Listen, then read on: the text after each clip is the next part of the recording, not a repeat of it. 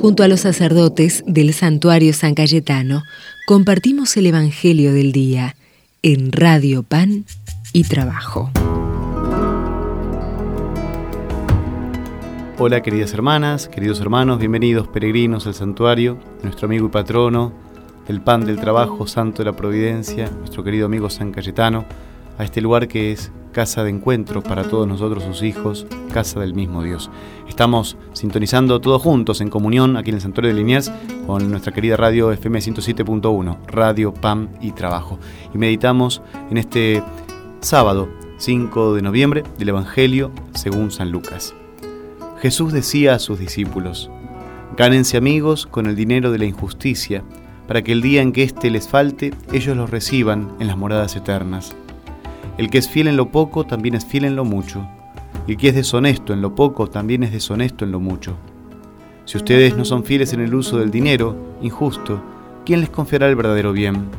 Y si no son fieles con lo ajeno, ¿quién les confiará lo que les pertenece a ustedes? Ningún servidor puede servir a dos señores, porque aborrecerá a uno y amará al otro, o bien se interesará por el primero y menospreciará al segundo. No se puede servir a Dios y al dinero». Los fariseos, que eran amigos del dinero, escuchaban todo esto y se burlaban de Jesús. Él les dijo: «Ustedes aparentan rectitud ante los hombres, pero Dios conoce sus corazones, porque lo que es estimable a los ojos de los hombres resulta despreciable para Dios». Palabra del Señor. Llama poderosamente la atención este consejo de Jesús, que usemos el dinero para ganar amigos que nos recibirán en el cielo. Nos invita a ser fieles en el uso del dinero, a preocuparnos por usarlo bien. Usarlo bien es sobre todo compartirlo, hacer que sirva para brindar felicidad a otros. Los que estaban obsesionados por el dinero no entendían esta invitación de Jesús y se burlaban de él. Sus corazones no conocían la sublime alegría de quien goza con la felicidad de los demás, ¿eh? compartiendo los bienes. Pero eso es precisamente lo que Dios mira, más allá de las apariencias engañosas. Por lo tanto, este pasaje de Lucas es una bella invitación a cultivar el corazón para que poco a poco, con la gracia de Dios, se vaya siendo capaz de ese gozo en la donación generosa, gratuita, sin esperar ninguna retribución, ninguna recompensa, más bien que nuestros nombres estarán un día escritos en el cielo. Acumulando dinero no estamos obrando astutamente, para nada. El dinero mismo acumulado nos va encerrando en nuestros propios intereses, nos enferma el corazón, no nos brinda ninguna riqueza sobrenatural y nos aleja del camino de la fraternidad y la felicidad en el fondo, del gozo, de la paz, del consuelo, nos quita toda serenidad. El que se dedica a acumular posiblemente termine colocando el dinero en el lugar de Dios y por encima del estilo de vida que propone el Evangelio. No pueden estar al servicio de Dios y del dinero. Es mejor utilizar el dinero, instrumentarlo, para ganar amigos que nos van a recibir en el cielo. Solo así nuestro futuro está asegurado. Este pasaje de Lucas tampoco nos invita a usar alegremente el dinero y despreocuparnos por el uso que damos a los bienes. No, al contrario, el Evangelio nos llama a ser fieles en el uso del dinero, responsables, a preocuparnos por usarlo bien, administrarlo y compartirlo bien, utilizarlo para brindar felicidad a los otros, a los que realmente pasan necesidad y lo necesitan. Si leemos aquí nuevamente, vamos a poder descubrir la seriedad de esta misión. Si en el uso del dinero sucio no saben ser fieles, ¿quién les confiará los bienes verdaderos? Dios quiere poner en nuestras manos cosas mucho más valiosas que el dinero que tenemos en esta vida. Pero para eso tenemos que mostrar que podemos ser fieles y usar generosamente el dinero que ya se nos ha confiado.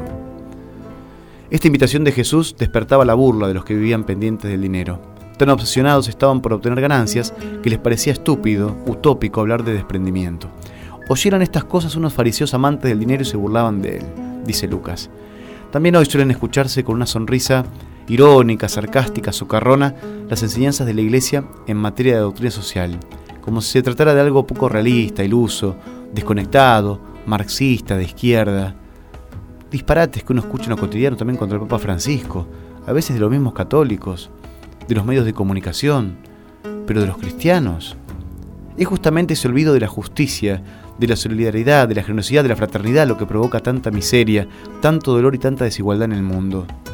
La angustia del que vive sumergido en la desesperación, excluido de toda posibilidad de desarrollo humano, no puede ser mirada con una sonrisa sarcástica y socarrona. Por favor, hermanas y hermanos, seamos promotores de bien, de paz y de justicia en este tema. La Iglesia habla de la doctrina social, no por desde que es Iglesia, habla la historia de salvación. Los mismos patriarcas y profetas tienen textos durísimos que les daba el mismo Dios como enviado para que anuncien al pueblo, con respecto a su moralidad social, a la fraternidad, a cómo vivían en la justicia, a cómo se olvidaban de la viuda, el huérfano, el pobre. Es lacerante ver esos textos que a uno le interpelan en el corazón realmente como espada de doble filo. Esa es la doctrina social, que es de una historia de salvación de un tronco común, que es nuestra fe judeocristiana, y que ese tronco común desciende también y luego viene la doctrina social de nuestra Madre Iglesia. Señor, que pusiste bienes en nuestras manos para que los administremos generosamente, para que con ellos podamos brindar algo de felicidad a los hermanos, colocar en nuestro interior un poco de tu generosidad divina, para que nos gocemos en la alegría de los demás. Le pedimos esta gracia a nuestro Padre Dios. Por supuesto, nos despedimos antes con la bendición, hermanas y hermanos. El Señor esté con ustedes. Dios Todopoderoso y Providente, derrama una abundante bendición sobre nosotros y por la intercesión de San Cayetano nos conceda un corazón generoso para compartir nuestros bienes con los más necesitados, como lo hizo nuestro amigo y patrono, y que también podamos así tener de su mano amiga el pan de cada día en la mesa y el trabajo digno y justo en nuestras manos. Se lo pedimos el que es Padre, Hijo y Espíritu Santo. Amén. Hasta mañana, hermanas y hermanos. Jesucristo, Señor de la historia, que estuviste, que estás y estarás, sos presencia, esperanza y memoria, sos el Dios de la vida hecho pan, sos el mismo Jesús que estuviste junto al lago de Genesaret, y ante el hambre del pueblo exigiste, den de ustedes por Dios de comer. Quédate con nosotros, Jesús, que da miedo tanta oscuridad. No es posible morirse de hambre en la patria bendita del pan. Quédate con nosotros, Señor, que hace falta un nuevo Emaús. La propuesta será compartir como vos y en tu nombre, Jesús. Primitivo ritual de pastores, que fue luego banquete pascual, homenaje de nuestros mayores al Dios vivo de su libertad. Cena santa, signo y profecía, memorial de Jesús servidor, nueva alianza de la Eucaristía, que es misterio de fe y comunión. Sacrificio de la propia vida, que se ofrece y se da a los demás, cuerpo y sangre, comida y bebida, que hace y nutre la comunidad. Sos la fiesta de cada semana, que resume y celebra el amor, el amor que perdona y hermana, y es sincera reconciliación. Quédate con nosotros, Jesús, que da miedo tanta oscuridad. No es posible morirse de hambre en la patria bendita del pan. Quédate con nosotros, Señor, que hace falta un nuevo Emaús. La propuesta será compartir como vos y en tu nombre, Jesús. Jesucristo, Señor de la historia, que pusiste en el vino y el pan tu presencia real, tu victoria sobre el tiempo, la muerte y el mal.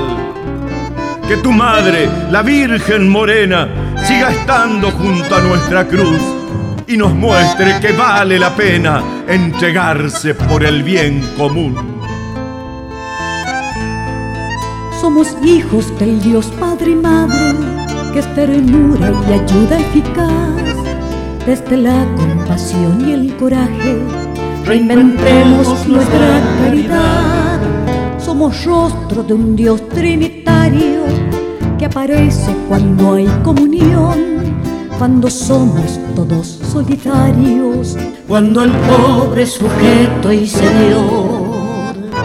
Quédate con nosotros, Jesús, que da miedo tanta oscuridad. No es posible morirse de hambre en la patria bendita del pan. Quédate con nosotros, Señor, que hace falta un nuevo Emaús. La propuesta será compartir como vos y en tu nombre, Jesús. La propuesta será compartir como vos. Y en tu nombre, Jesús,